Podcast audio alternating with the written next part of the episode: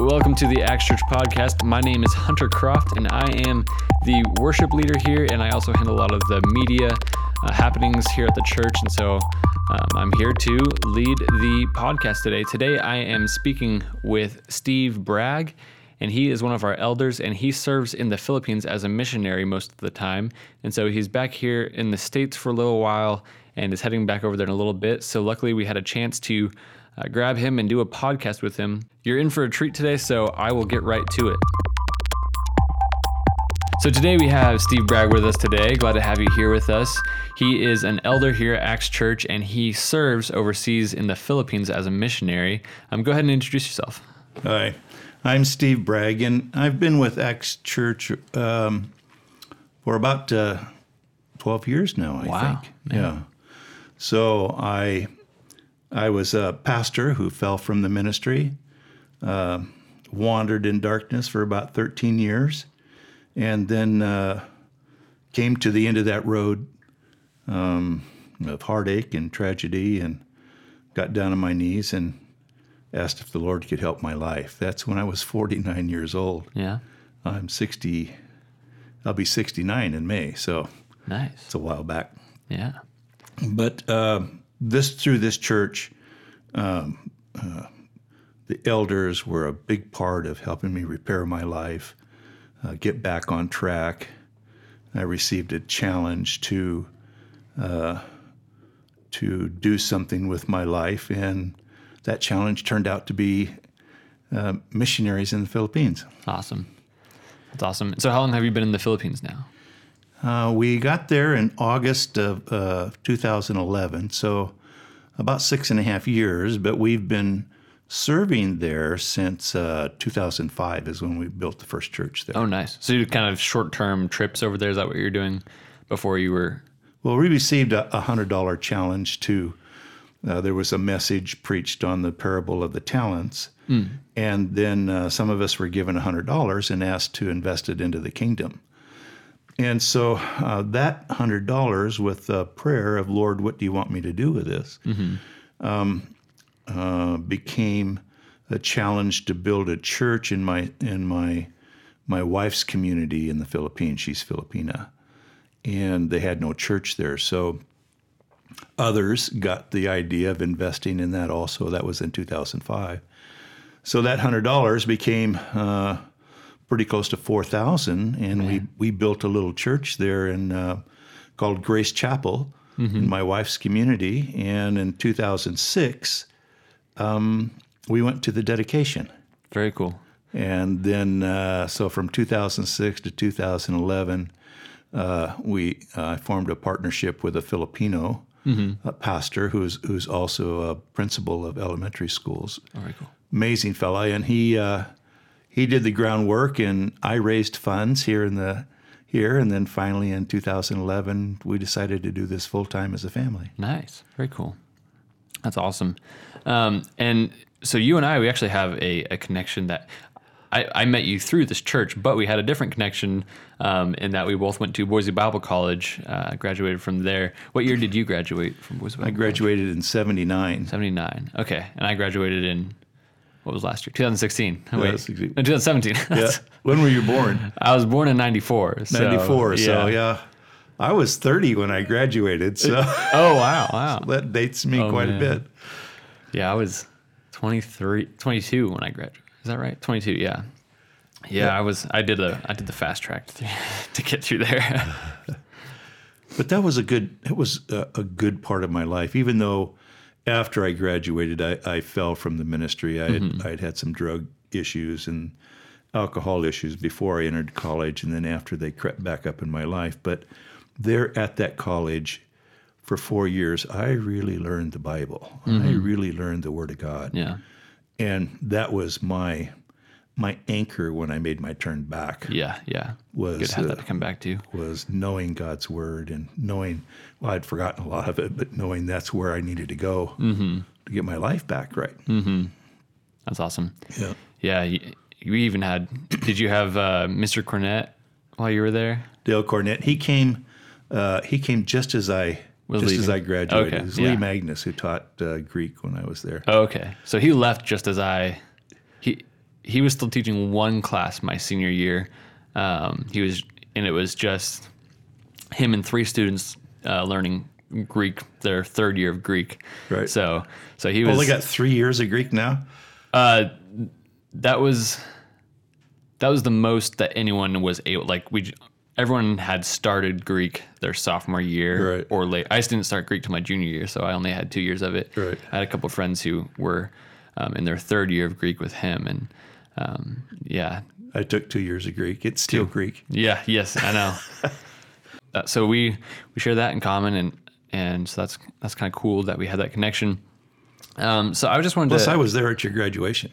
Yes, you were. Yeah. I didn't. I didn't know you at the time. I didn't even. I had never heard of Acts Church at that point, but you were there. Dana Dana Williamson uh, came and did a uh, three and a half month Mm-hmm. Yes, internship I remember that. He's your he's your classmate. Graduated with you. yeah, he was a good friend of mine. We we were especially good friends freshman year, um, and then he got really wrapped up in the church he was serving in in Idaho, and so I he just was he was he was on campus for class, and he was gone to, Right. and it, they were out of town, so he was gone um, serving there, and then so I didn't see him as much after freshman year, but yeah, he was a cool guy, very cool guy. You got to do an internship there. It was very cool. Yeah.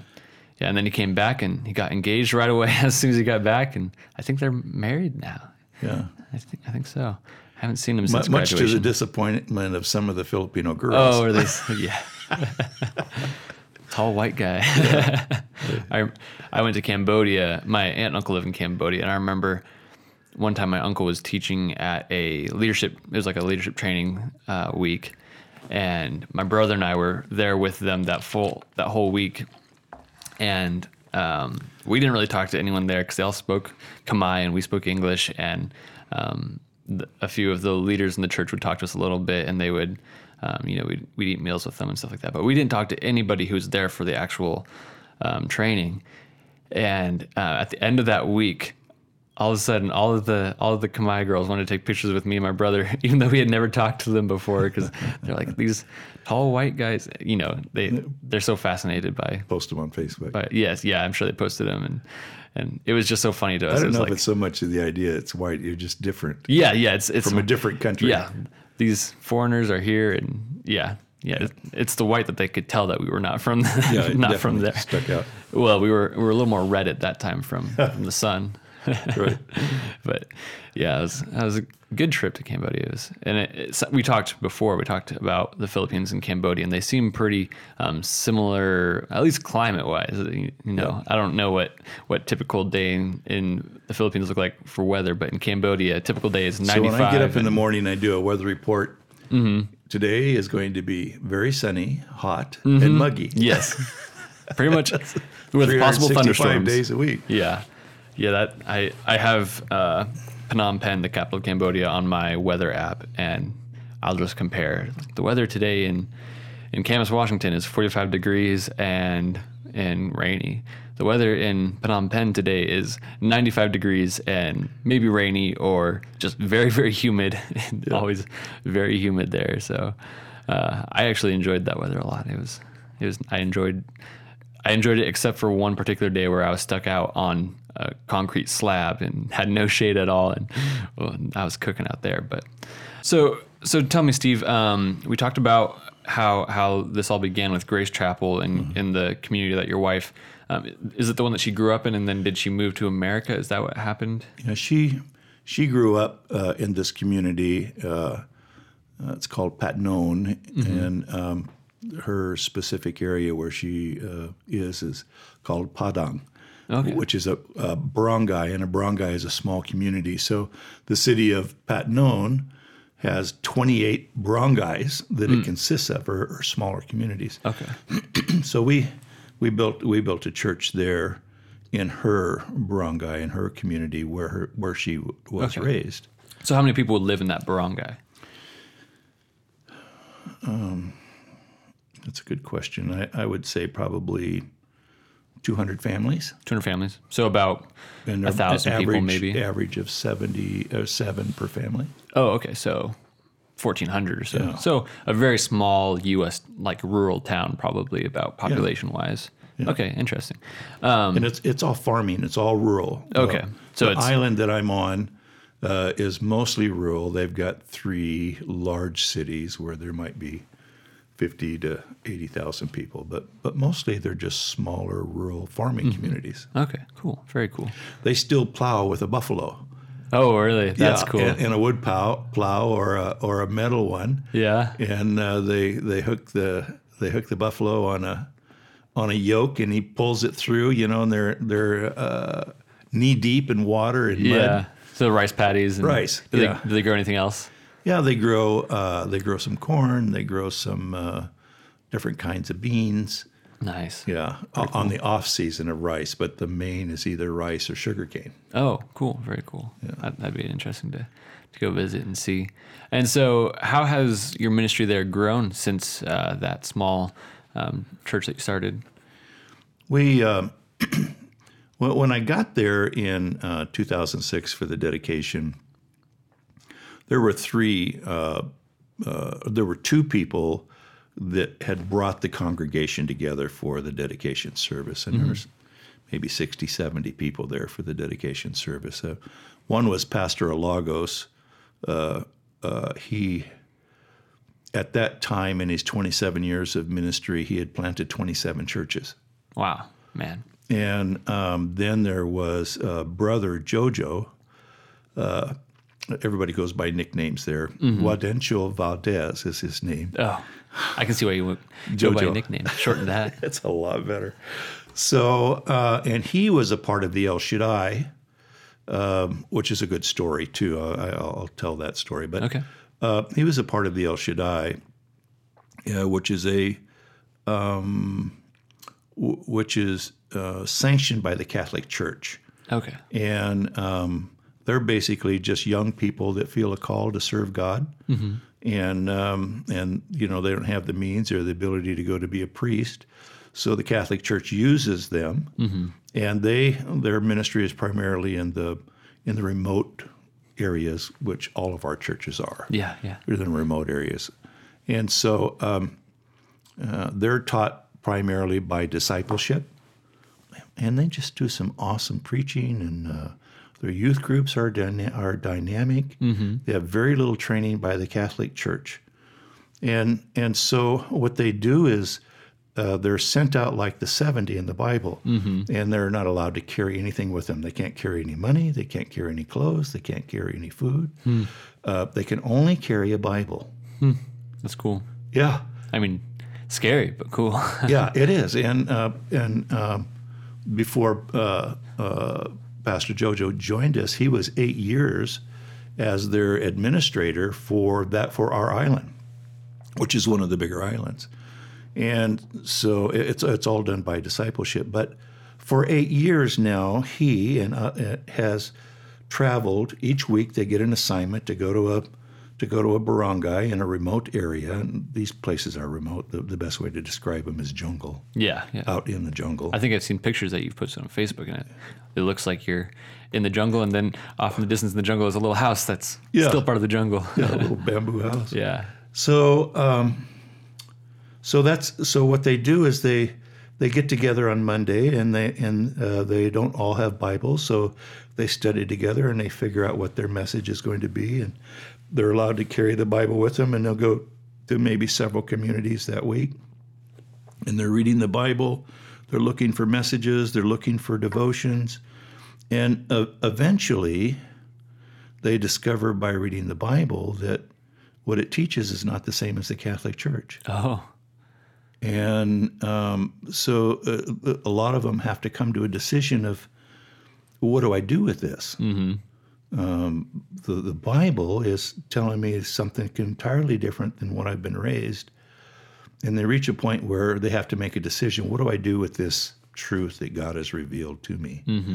And some of them stay in as a ministry, um, and um some of them never never make the transition, and some of them eventually leave and, and they'll start independent churches. Well, JoJo was one of those. After after eight years or ten years of just reading his Bible every day, every week, uh, he had come to a place where he could no longer teach the Catholic doctrine, and um, so he he was one of the people that had called the congregation together, but at that time he was hoping to use the chapel for his uh, El Shaddai meetings, which he did in the beginning. Mm-hmm. And then Pastor Alagos at that time was was uh, uh, was in a denomination, and um, uh, so Pastor Alagos and I became great friends. Uh, we all became great friends, all three of yeah. us, just instantly. But I, but JoJo went back into the El Shaddai denomination, and I uh, formed a u- unique relationship with Pastor Lagos. He knows the language, he knows the culture. Uh, on our island, there are, are seven different cultures and seven different languages, Man, and those languages can't communicate with each other. really, it's not like just different dialects of the same language. It's It's different dialects, but they don't communicate with each other. Oh, They're okay. totally different. interesting. Uh, they have a they have a common language. It's now called Filipino. It used to be called Tagalog, and um, but you have to be educated to learn Tagalog because most kids are just raised in their own dialect. So when we travel to different churches, that's one of his skills. Is he? We tried to count how many languages he knows, and it's somewhere around sixteen. Man, Yeah. that's that's impressive. It is impressive. He's impressive. And he's just, you know, he's just a man of God in every way. And uh, God married the two of us together. And uh, so for, from 2006 to 2011, uh, I was uh, I was getting people excited about the ministry, and people were were contributing money. We planted two more churches, and so by the time I got there uh, in 2011, we were three churches already. Wow. And uh, when I got there in 2011, I, I, I, I knew that we were called to full time ministry, and I knew we had planted some churches, uh, but I, I didn't really understand what that ministry would look like, what my role in the ministry would look like. And uh, shortly after I got there, uh, Pastor Lago says, We want to go plant a church in Esperar. And I said, Okay. And I had enough money with me to do a church plant.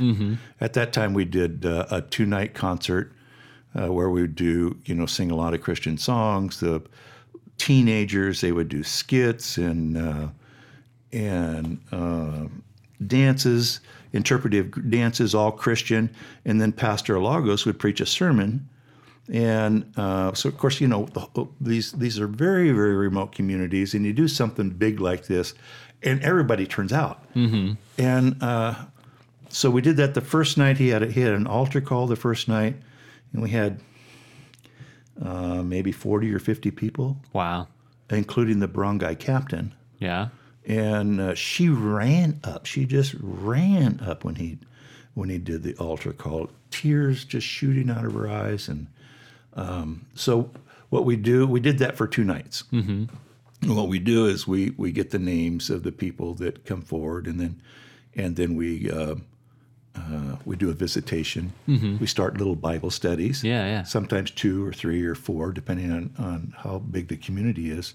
And the idea is that over time, over several months, we move those Bible studies together, Yeah. Yeah. where they're cool. all together. Mm-hmm. And then we start we start a worship service, usually in somebody's home. Esperar, the worship service was two worship service because there was too many people. Mm-hmm. So we have uh, uh, uh, both of them are what we call house churches. Uh-huh. Yeah. And then eventually, if it's big enough, then we go in and we we uh, do a concrete uh, church that they can worship in, and from there ministries are launched. Or sometimes the communities are very small, and the house church just makes the most sense. Yeah.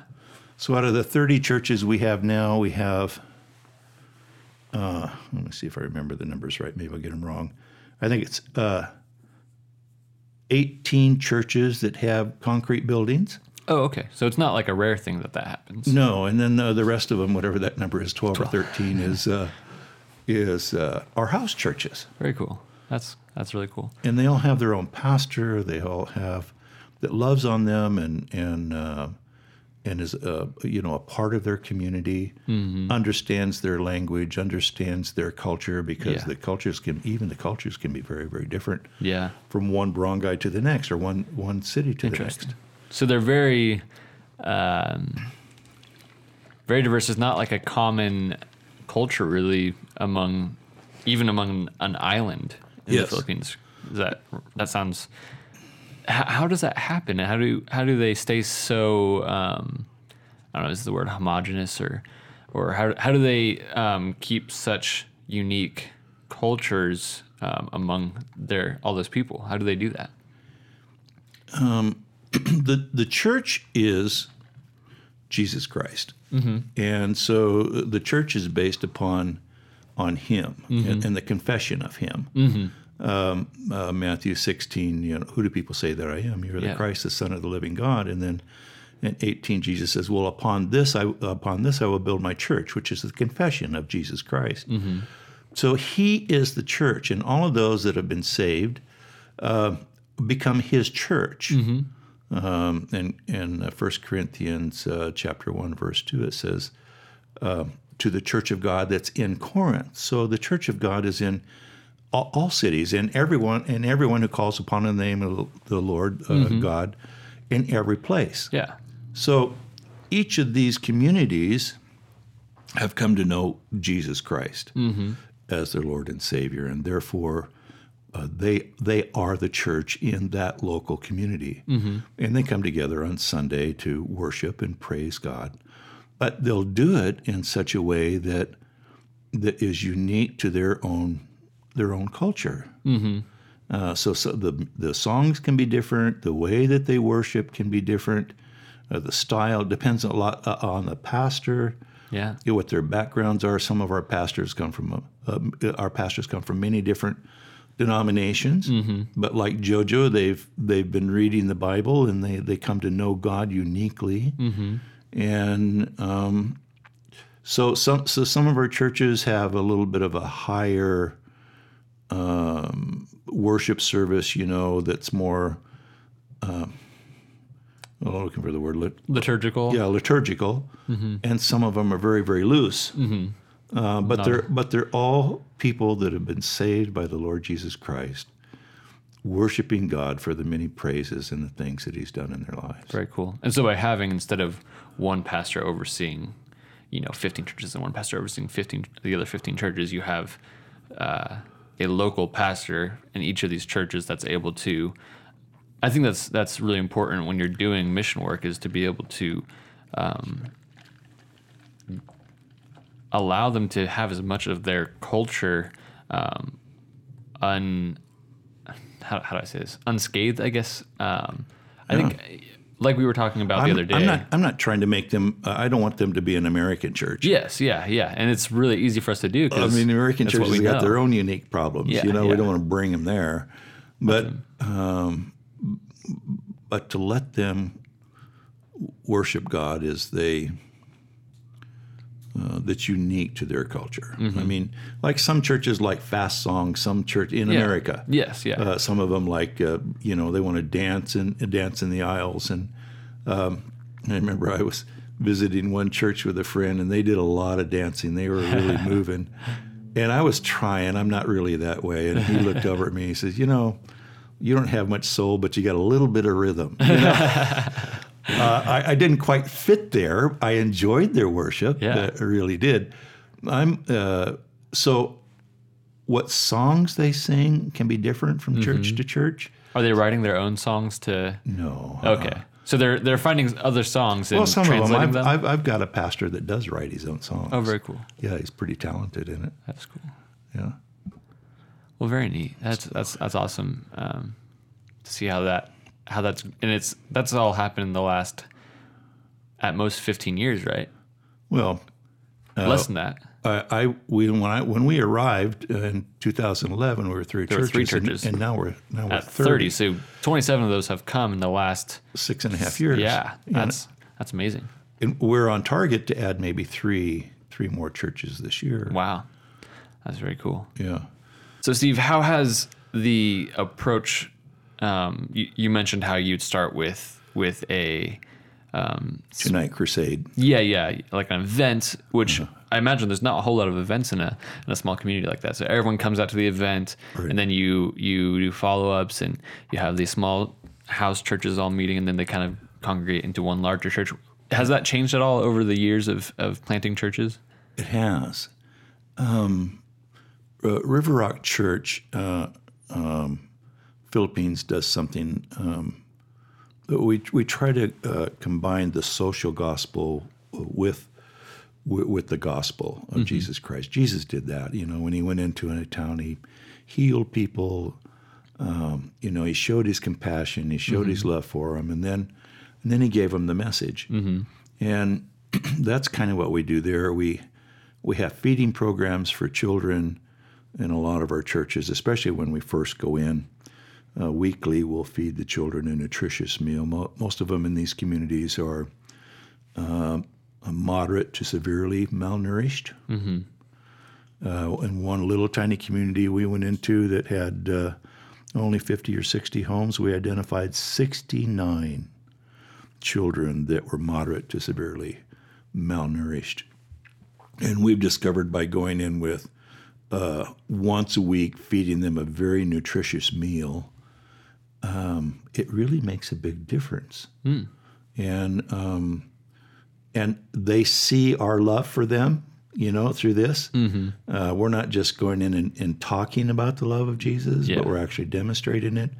A lot of our a lot of our people have have gotten clothes together and sent boxes of clothes together, and we come into communities with with new clothes. I remember we got a uh, we one time we got 17 boxes and and several of them had baby clothes in them. Mm-hmm. Well, we had some some unique communities where there were a lot of young mothers and babies, Yeah. and you know, and and you show up and th- these people are, are worried about whether or not they're going to eat one meal a day. Yeah. And so a lot of times, uh, you know, clothes is a, is something uh, is on the back burner as far as survival goes. And you know, sometimes we'll see uh, children. uh, They'll have the one child will just have a a, a- white T-shirt that's black now, and no pants, Yeah. and, and the other child will have the pants Yeah. and and no T-shirt. And you know, when you go in and and these mothers are getting one, two, or three clothes for their kids, and maybe even something for them. Um, boy, it just makes a big difference in the community. So, and then when uh, when uh, the super typhoon Yolanda hit in um, 2013 uh, that passed right over the top of our island. It, literally, every tree on our island was decapitated. Wow. I mean, uh, that was that super typhoon was, uh, broke every measurable record of a typhoon, Man. and um, so we went in there. Uh, I, I asked the Lord to help us do something, and you know, we raised pretty close to ninety thousand dollars. Of people sending us money, and so we bought rice, sacks of rice. We go in a community with some with sometimes five, six thousand pounds of rice, Yeah. and um, distributing the rice, and then and a lot of the times, so we'd re- receive these boxes that would have clothes or or blankets or cooking utensils and things like that. So River Rock Church Philippines has earned a reputation. Mm-hmm. And so it's no longer us looking for churches, but we get invitations from all over the Philippines to come start churches. Mm-hmm. because they know, regardless of of their knowledge of of what you do spiritually, they know that that physically it is good for their community. Socially, it is good for their community. It is because uh, not only is that reputation just in what we can do for them through the social gospel, but there's a transformation that happens in these communities when when you go in uh, the communities we go into. One of the things, uh, the way we we pick a community, it, it has to have no church at all. And so most of the time we're going in.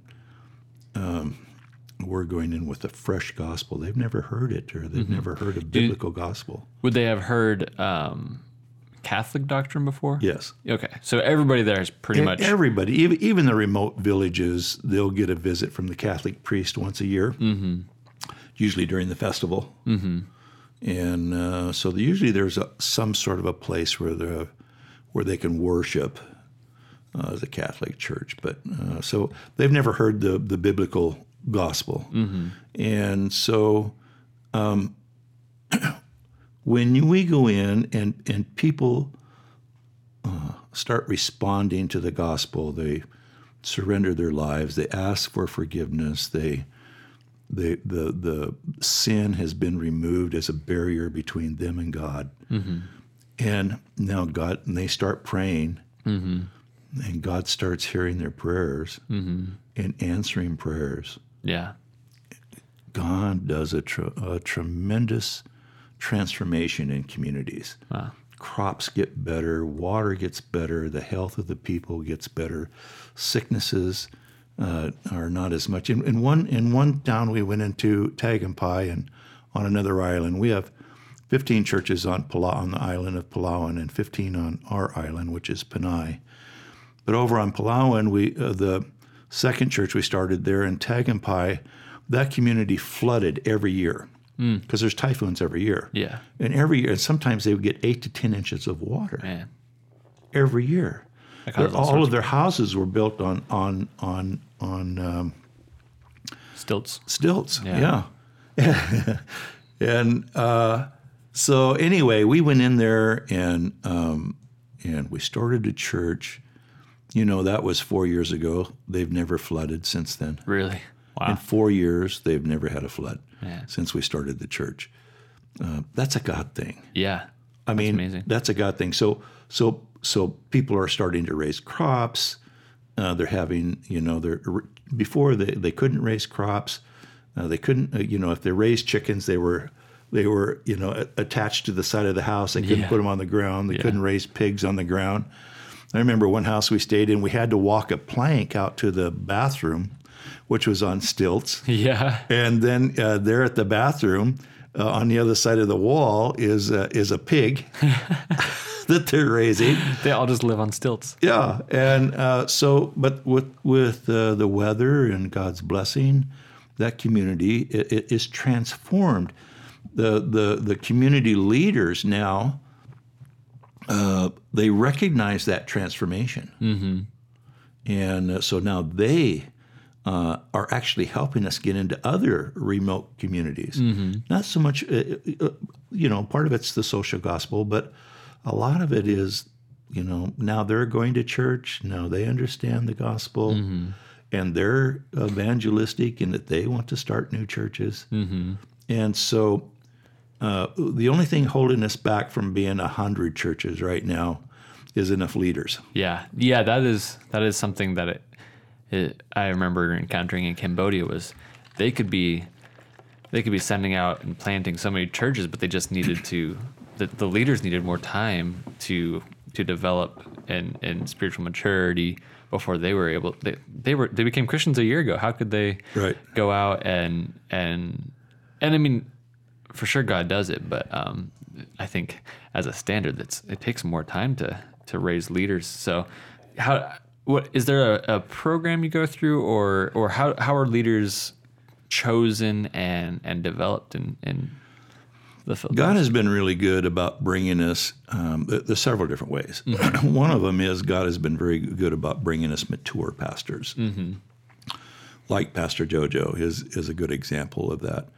Um, uh, we have another one, uh, Pastor LaChica, who's closer to my age, and uh, he was in a denomination that was more about titles and positions and things. He has a heart just to start churches. He just Yeah. wants to start churches, Yeah. and so he came to us and he started talking with us and make make sure we had similar doctrines and teachings and things like that. And he said, I, I, I have one goal, and that's he at at 59 years old. He said, Lord, keep me alive long enough to build five churches, five more churches. Mm-hmm. And so. He's uh, he's 68 now, and he's planted four. I'm a little bit worried, you know what I mean? yeah, I mean, maybe I won't send you out to plant another church. He's already saying, "Okay, this one's planted. I need to go start another one." So uh, the other thing is, is that the Philippines is 65% young people, That's very similar to Cambodia as well. Yeah. and so uh, uh, the strength of the church is our young people, mm-hmm. uh, and that includes the, the very young, the very uh, the youth that are very young. But we have a lot of kids that are in. I call them kids, and that's because I'm 69. um, that are high school uh, college. We have several of them this year that are graduating college with teacher certificates. And um, the ratio of women to men uh, that attend churches, it's, it's overwhelmingly women mm. and children. Uh, and that's a cultural thing. We're trying to break through that. We have yeah. some ways that we're purposefully uh, trying to reach men, and we're starting to reach men. We've got, we just brought in uh, another six or seven teenage youth into one of our churches, and they're all guys. Oh, cool. Yeah, and they're really excited. Kind of jumpstart the the right. male side of the but, church. But we but we have both, and so uh, I've learned that that you take advantage of what God brings you, and so we have we have uh, several uh, teenage girls mm-hmm. and boys mm-hmm. um, that are now being the leadership of the church. I mean, they've been in the church three or four years. Yeah. Uh, all of these guys are graduating. Well, most of them are graduating with teacher certificates this year. Mm-hmm. So they're not they know how to put a lesson plan together. They know how to dig for information, and they're called by God. You can just tell when you hear them teach or preach uh, that. Um, so they're putting all the tools together, and so we used to, I used to say you are the next generation, and about a year and a half ago, I said I'm going to stop saying that. Uh, they aren't the next generation; they are today's generation. Yeah. And so now, uh, right now, we've got uh, between both islands, I would say we have a dozen or more mm-hmm. young people, uh, both both both men and women. Mm-hmm. Uh, but very, very talented people, kids. Uh, they're educated or they're getting in high school or college, and uh, they're just sharp, sharp young people. And so they're reaching others. Mm-hmm. The, that was how these new six or seven new new guys were brought in, and who are these guys? You know, and, and they're just excited. They just show up for everything, and so they're uh, you know they're being trained. So what we decided to do was because like we have pastors from different denominations. Mm-hmm. Um, we have the youth that are that are coming up. They've been they've been going to church every day. I mean, every Sunday they've been part of a teaching sessions that we've done, and and we have discipleship classes. You know, so so they're learning. But uh, I thought, you know, I'm 69 years old, and Pastor Alagos is in his late 50s, a Filipino man uh, his typical age is late 50s, early 60s is their their typical typical life expectancy. So, mm-hmm. how does this church continue to grow, and how do I fill in all of the gaps uh, from the different denominations teaching so that we're all on one page? Uh, Ephesians 4 says that he gave uh, apostles and prophets and, and, evangelists and teachers uh, for the equipping of the saints so that we might come to a mature faith. Mm-hmm a, a unified faith. Mm-hmm. And so, how, how, do, how do we accomplish that?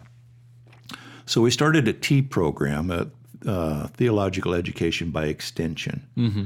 And that's a book program, that's a rope learning program. It starts out with the basics who's God, who's Jesus Christ, what's the church. And then the next one is how do I live this Christian life?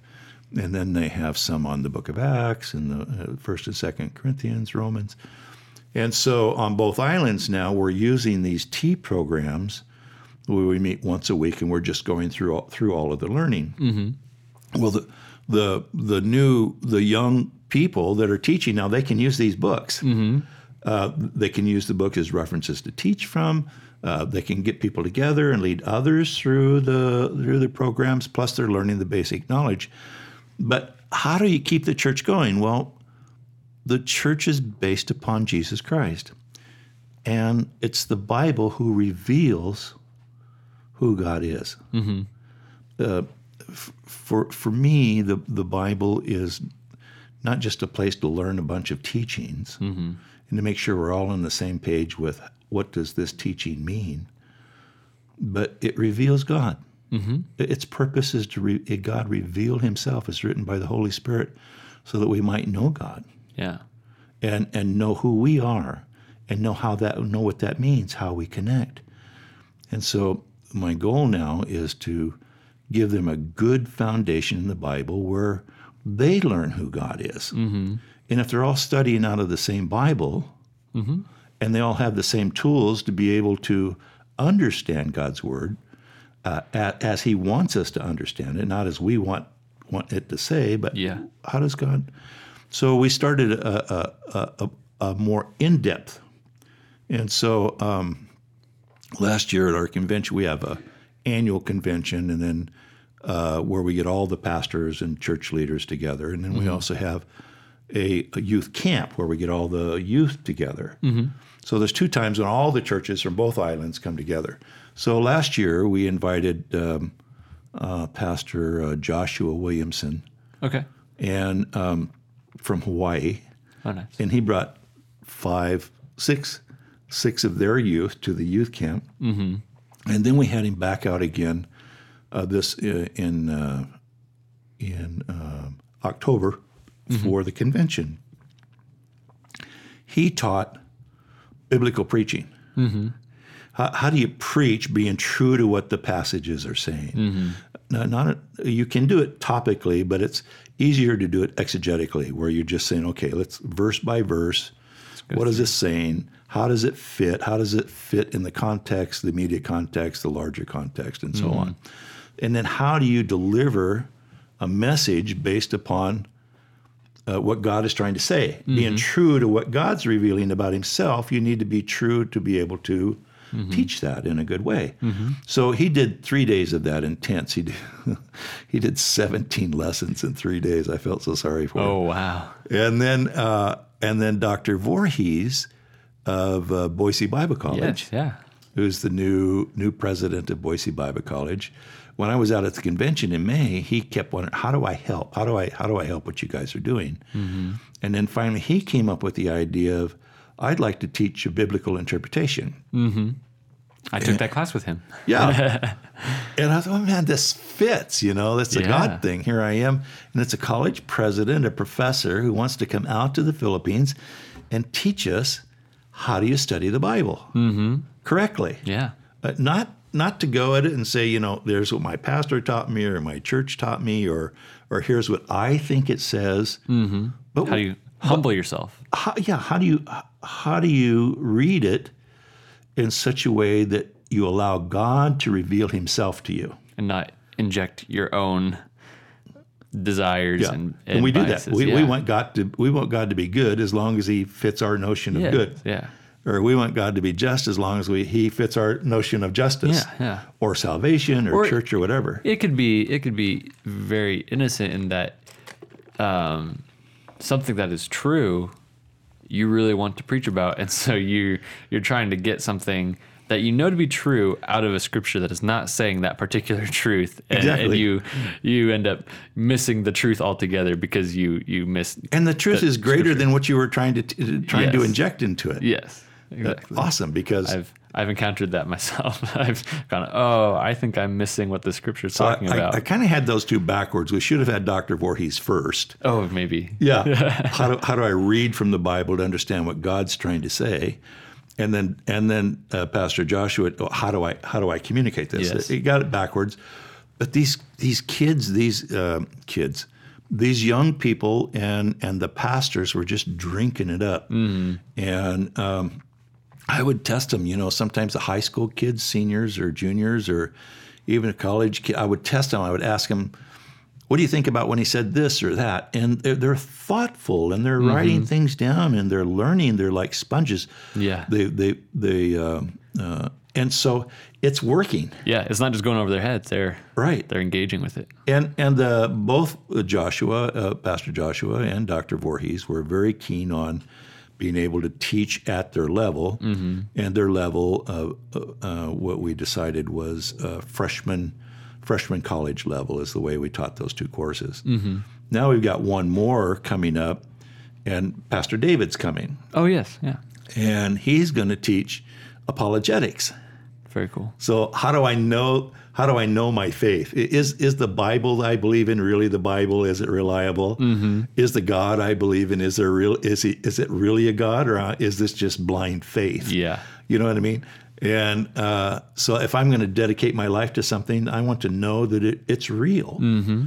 And so now he'll give them that foundation of your faith is solid, and here's how to defend that faith, and here's how to teach in such a way that when people have questions about, uh, was there really a flood? You know what I mean? Or uh, did did uh, did uh, the Israelites walk on dry ground, or did they go through the Red Sea in ten inches of water? You know what I mean? Yeah. Uh, did God really create in six days? Mm-hmm. Uh, if He didn't, a whole lot of the Bible is wrong. Mm-hmm. And if it's wrong, if if if all of the, everything that talks, even in the New Testament, talks about God creating the world, so if you take all of those verses out that he, that he didn't create in six days, oh, well, how much of the rest of the Bible is not true? Mm-hmm. You know what I mean? Yeah. So once you understand that the Bible is real and you know why it's real mm-hmm. and why it's the truth, and you can defend it in your own heart and in the heart of someone else. So I, I think with those three tools, I don't know what's coming after that, but I think with those three tools plus the the T program, mm-hmm. We're raising uh, a lot of people without Bible college uh, but raising them to know their faith, to know their Bible, to be able to go to the Bible, to understand it, to be able to communicate it well, to be able to defend their faith. And I think we're just giving them the key so that the church continues as his church, not not my church, not Pastor Olagos' church, not River Rock Church Philippines Church. What do we teach? What do we believe? Yeah. But they have the Bible What does the Bible teach? like Pastor Jojo. He's reading the Bible for 10 years and he's going, wait a minute, this is not saying what I used to believe. Yeah. And so that's the beauty of being God's church Yeah. and his church in the Philippines. It's unique. Yes. It- it's still his church. It's still all about him. It's still all about God. new. But it but it fits their culture. Mm-hmm. It and and so they they they have a faith that's real to them. Very very real. Pastor Dana, when he came out to do his internship, he said. Uh, I learned the God that's contained in the pages of the Bible, but I'm seeing him as much greater than a God that's just contained in the Bible. So many times God shows up with in miraculous healings or casting out of demons and uh, evil, very very present evil, uh, people trying to kill us or harm us, um, and God taking us through all of those trials. God's real, and when you know when they when they pray when these Filipinos pray, Lord, I, I I need to be able to feed my children. They're hungry, and God shows up. Mm-hmm. You know, witchcraft is big there. Really? Uh, Why? Because they have no hope. Mm-hmm. Their child gets sick. They have they have no way to go to the doctor. They have no way to buy medicine. Um, th- they have no way to help that child. Mm-hmm. He's, the child's either going to get better or he's going to die. Mm-hmm. And there's nothing uh, outside of that that can help it. Yeah. So that's why the local witch doctor is so powerful. Mm-hmm. Yes, he does incantations and blows smoke in their face, you know, whatever that he, that's their only hope. Well, when we come in there with Jesus Christ and God is real, God does answer prayers and God does healings and He does miraculous things and He, he does make sure that your kids are going to be able to go to school if you're down on your knees asking Him for that. Or, or uh, to, to feed a hungry child that's crying because it's hungry. God does answer prayers. He's real. And that becomes very, very real in a culture that's very, very poor and very, very dependent. Mm-hmm. And when you teach them to depend on a God who's faithful, who's really real, uh, you see just see God in such a, a a different way, a miraculous way, a powerful way, a majestic way, and He's an awesome God. That's awesome. Very cool.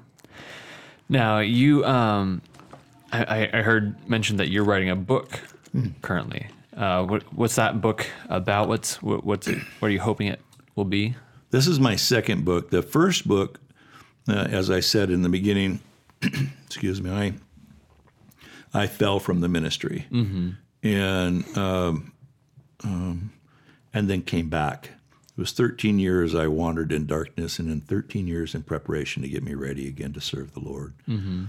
And during that time, um, I had been divorced. Um, I had done some things that, you know, uh, are shameful. And I didn't think God could use my life again. And uh, much to my surprise, um, God has not only forgiven me, but has restored my life. And He's given me a ministry this time that's mu- much greater than I could have ever imagined or thought. Yeah. And this is so much of an awesome thing for me. I, the book, I, the first book, is called "Get Up, God's Not Finished with You," Yeah. And so That's cool. it's about that process. Yeah. And then this book, uh, I'm at the final stages of editing, and I hope it's going to be out in three or four weeks. But um, it's it's called "The Enemy Is Roaring, and the Lord is Blessing." Very cool. And it's stories about you know when we go into these communities, there's reasons why the church has not been there before. Mm-hmm. There are some very strong, powerful strongholds and forces that have kept the church out, and, and they're different in each church. And that's the enemy roaring, and in the different ways that, and, and so it's stories about starting the different churches, and the roaring of the lion, uh, the the fierce roaring of him. He has no teeth. You know, as Job said, he has no teeth Yeah. uh, but he roars fiercely. And so, but we we come in the name of Jesus Christ. You know, this is His church, uh, and it's in His name.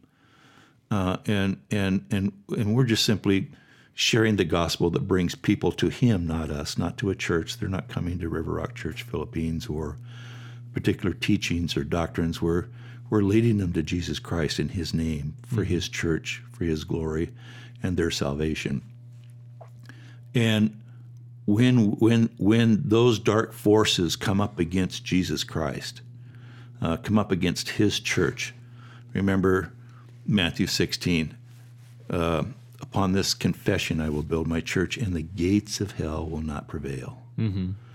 And so it's those stories of how the gates of hell have tried to prevent us from going. And sometimes, even after we get the church built, then the forces come in. There's so many people that want to. I mean, after we've invested uh, a lot of money in building a church building and buying some land, now people want to come in and take it over. you know what I mean? It's not how So works. it's it's a compilation of stories of these pastors and these events of how you know, the enemy has tried to keep us out, and God has helped us to be uh, victorious and and allowed us to be a part of that that wondrous plan of taking the gospel to the people that really need it. Very cool. Yeah. So Do you have any of those stories that you want to share today? Do you have, do you have time for any yes, of I do. Um, there's a story about Bibi. You know, the, the background, oh, she was healed. Uh, the background of this was um, Pastor Jojo uh, was in an area controlled by the NPA, which is the New People's Army. And it's a rebel force, it's a communist rebel force. And they were very active in the mid uh, 80s and late 80s. Um, and um, they're a guerrilla army force. And so they're they they've they're not so active now. Although just recently, within the last six months, because of ISIS coming back in, they're they're becoming more active. But but during this time, uh, a year and a half ago, two years ago, they were pretty much inactive, and and it, they live in mountainous areas that are quite defendable. Um, uh, very defendable from the Filipino army or police force coming in, and uh, they're fortresses. The, the whole area is a fortress. The mountains, the valleys, and everything. They use them so, to protect themselves and to protect their people that are inside. Well, Pastor Jojo's uncle uh, is the commander of the NPA for that area. Wow. And his father, uh, who's passed away, was uh, uh, known for his legendary bravery as a as one of those. And another uncle teaches um, um, combat. So he he, as a young man, um, you know, as a teenager, tried marijuana and got into a little bit of trouble. But then he found the Lord, which was in the Catholic Church, and his life became something entirely different. And so, for that eight years, as he's visiting these churches, he's finding ways to take them food and finding ways to help them, and his heart is for them. And then he, and then he comes to River Rock Church Philippines, and and we've been we planted a church in Esperar. That was that church, mm-hmm. and we had no pastor Uh-huh. uh, for almost two years. We had no pastor. Pastor Lagos and I were going up there, and so when JoJo comes and asks to, to join us, he says, uh, "I really I, I want to have a church somewhere. I'd like to have a church in my hometown." Well, his hometown is Esperar, so How fortunate. yeah. So anyway, uh, this is kind of the background, but uh, so the NPA now, as we uh, establish the Esperar Church, and then Pastor Jojo starts reaching out to another community called Calapadan, which is further into their area. Um, uh, before he could go there, start a house church. It's still a house church before he could go there, he had to get permission. And his uncle said, who's the commander, he said, You just give me a couple of weeks. Let me make sure that everybody's good with it and you're going to be safe coming in. And so he got permission to go in and he started a little, a little um, house church there. Just a beautiful area. But as you go through, there's a killing field. There's, Wow. I mean, I mean, it's, it's quite something. And people will come in and out with motorcycles and, and watch us. They're protecting us uh, because also in these uh, areas are high criminal element.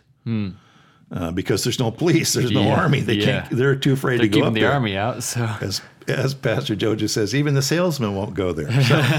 So, so, well, there's there's a silver lining. yeah. so, uh, so anyway, uh, his the NPA, the commander of the NPA says, River Rock churches, they're like us, uh, and that they have a heart for the people.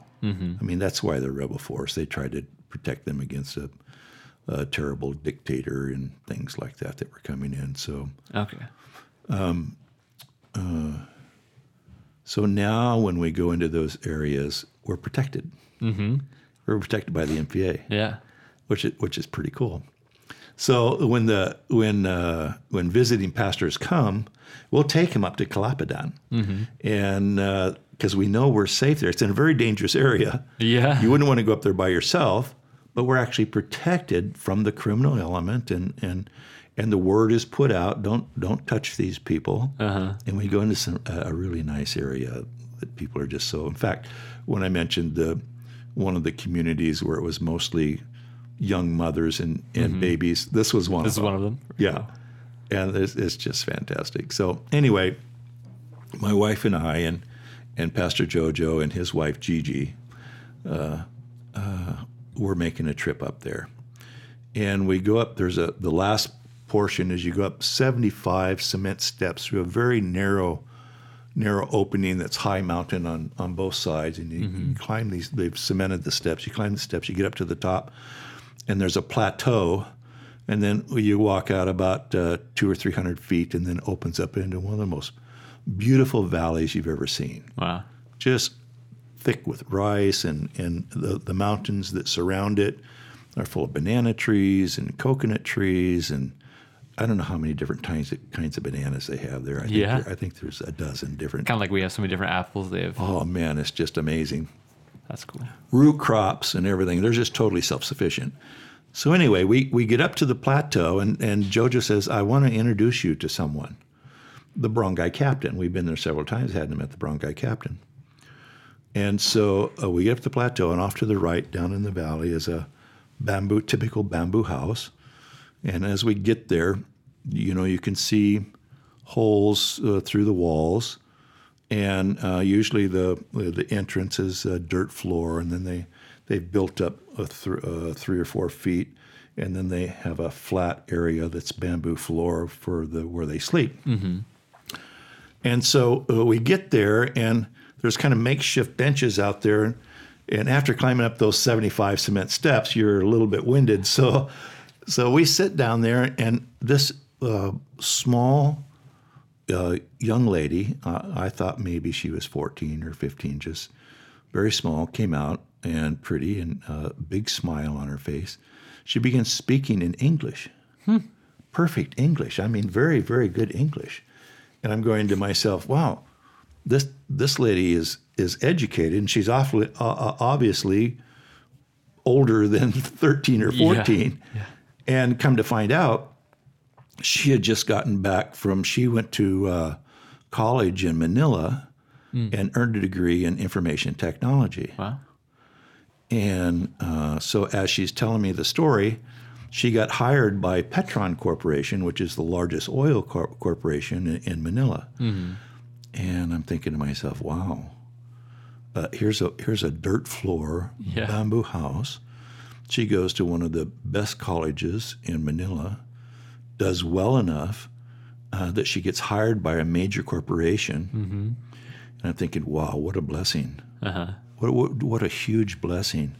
Because what's typical about the Filipino people is they will sacrifice. I mean, uh, they, they've probably mortgaged all of their land and begged and borrowed money from from distant cousins, and you know, all to make this all happen. They've sacrificed a lot, and so when when a child gets through college, and, and if they actually get a job, which is pretty remote, but if they get a job, then what they do is they help their family Yeah. that's what my wife did um, when she graduated. She couldn't earn en- as a teacher. She couldn't earn enough money as a teacher, so she went to Hong Kong, worked there for eight years, and she paid off all the family debts because the mother and father had sent her and her six siblings through college. Plus, she uh, sent several of her nieces through college, and Wow. and so that's the that's the Filipino culture that's typical. So I'm thinking to myself, wow, this is going to be a huge blessing. Uh huh. Uh, she got a job. She graduated from college, an awesome job. She's going to get paid good money there at Petron. And so I've got a big smile on my face. Well, she said, uh, well, I, I had, when I went up there for the job, she had to get a medical. Uh, uh, uh, she had to get a medical. And so she went in there and they discovered that she has rheumatic heart disease. And I noticed she had just a little bit of a limp. And rheumatic heart disease is curable, but it takes a lot of medicine over a long period of time, a year or so. This family can't afford. I mean, one one month of medicine would be the equivalent to all of the money that they would make in three months. Wow. And that's pretty typical for the Philippines. I mean, sometimes they can go to a free clinic and get diagnosed, uh, but they don't have the money for the medication. for medication. the medication afterwards.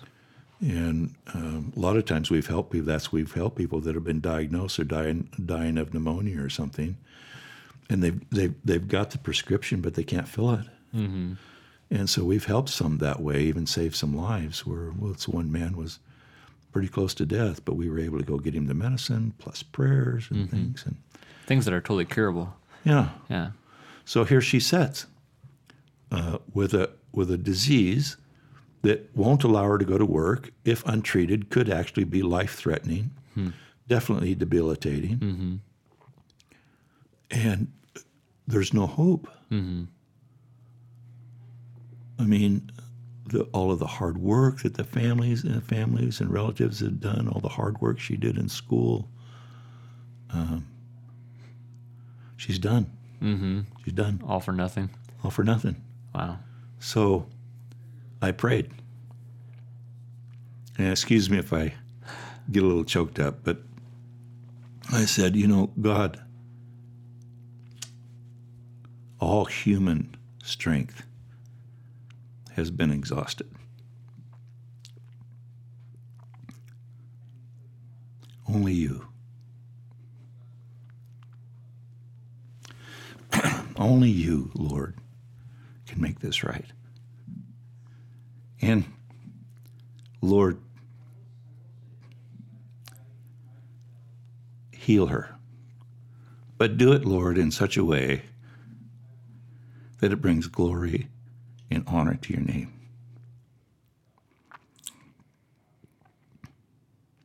So that the people of Calapadan and this family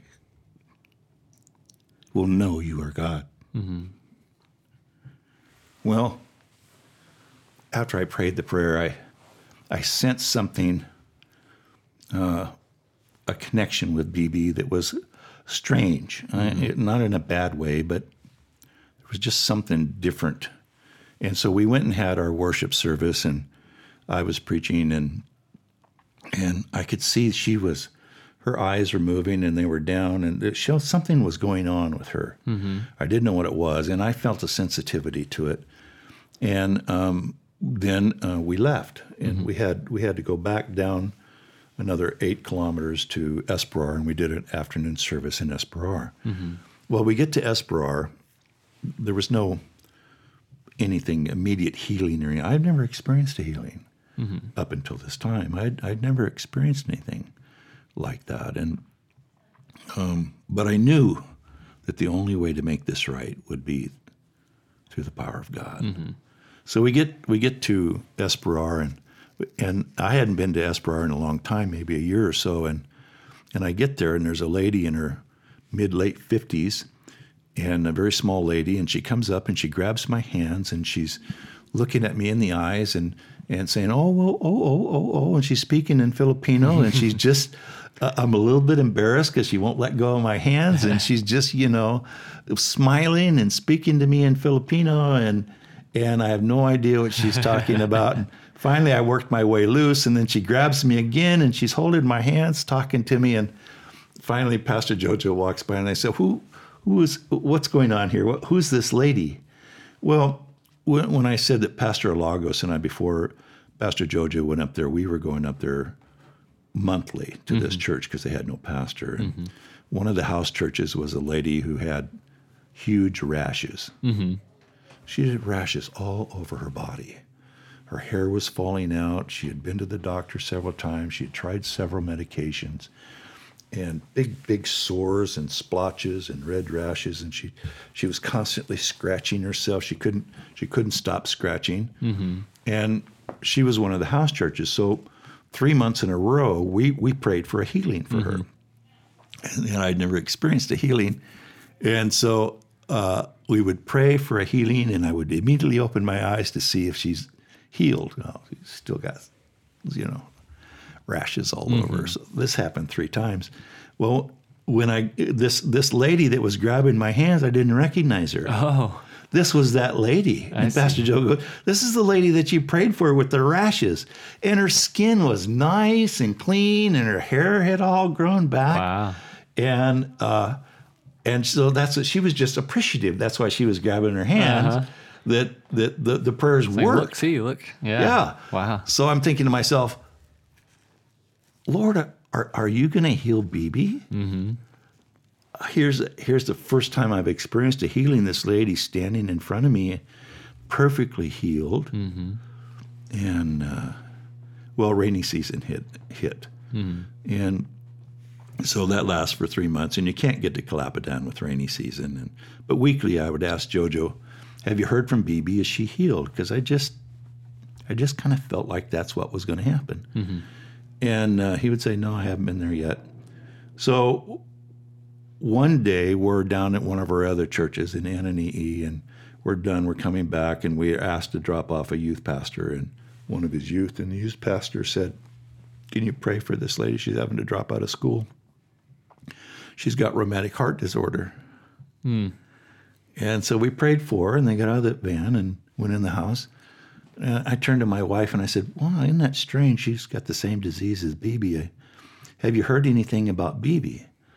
And my wife said, No, not yet. And just then, the phone rings, mm-hmm. my phone. Mm-hmm. And I pick it up, and it's Pastor JoJo. And he's excited. He's so excited. He just, the fact he's so excited he can't speak English anymore. He's just forgotten all the English words he's speaking to me in Filipino. And I'm going, what, what, what? And finally he kept saying, Boods, Boods, Boods, Boods. Well, Boods is my wife's nickname, Boods. Oh, yeah. So I hand the phone to her. She's speaking in Filipino and she's excited and she's animated and her eyes are big and and and, and whatever conversation is going on there, it's very, very exciting and fast. And so finally, she hangs up the phone and she looks at me and she said, Dad,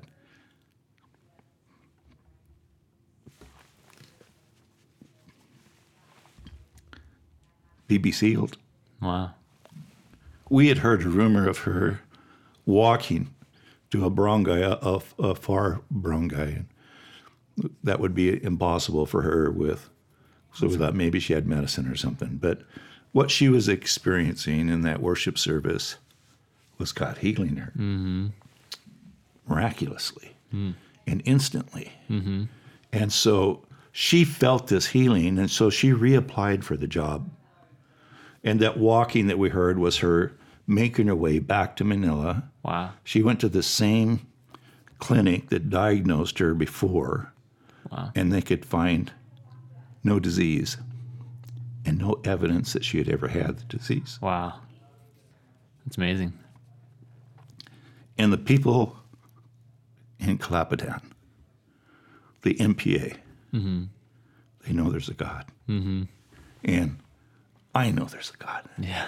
in a miraculous way. He's powerful and awesome. And that's the God that we work with there in the Philippines. Wow. And that's the basis of this new book. Is the enemy roars. Mm-hmm. He's roaring in BB's life after all that hard work and everything. But God is faithful in whatever way He needs to be, so that His will is done, His will is accomplished, and people come to know that He is really God, Man. and there is no other. That's powerful. Yeah. Very cool. Well, thank you for sharing that with us. That's that's. I have to listen to more stories. We we Good. can't we can't go any longer, but I wish we could. Maybe we'll have to do a another one before before you head back to the Philippines. Thank you for taking uh, this this hour or so to come and talk about this. I'll have to I'll have to find your book and, and read more. Is is that most of the book is, is stories or is it Stories about the cool? pastors and the churches like that. Oh, that's my favorite. Yeah. In the first book, in the last of the first book, I write the stories of the pastors about their lives, Very cool. about how they come to know the Lord and how the Lord brought them to our church, and um, and how the Lord worked in each of their lives. This second book is more about them actually starting the churches and and uh, the obstacles and the blessings and the things that God does and, and that- making, making so it's all a- that happen. It's almost a series that you could read back to back. It is. That's right. I never thought of it that way, but I but I but I guess It is. It works out that way. Very cool. Well, that's awesome. I'll have to I'll have to look for that. Well, thank you uh, again for for being with us. I hope uh, if you're listening to this, I hope you enjoyed it as much as I did. Um, if if you do not know anything about Acts Church, we are a church in Camas, Washington, and um, you can find us at actscamas.org, and you can find out more information about us. You can listen to other podcasts, and uh, if you got something out of this podcast, which I don't know how you couldn't, um, comment or or like it and um, share it with with friends um, so that we can see how it is impacting um, you and so that we can continue uh, bringing you uh, podcasts that are are worthwhile listening to. Um, so again, Steve, I want to say thank you, and uh, we'll catch you guys again next week.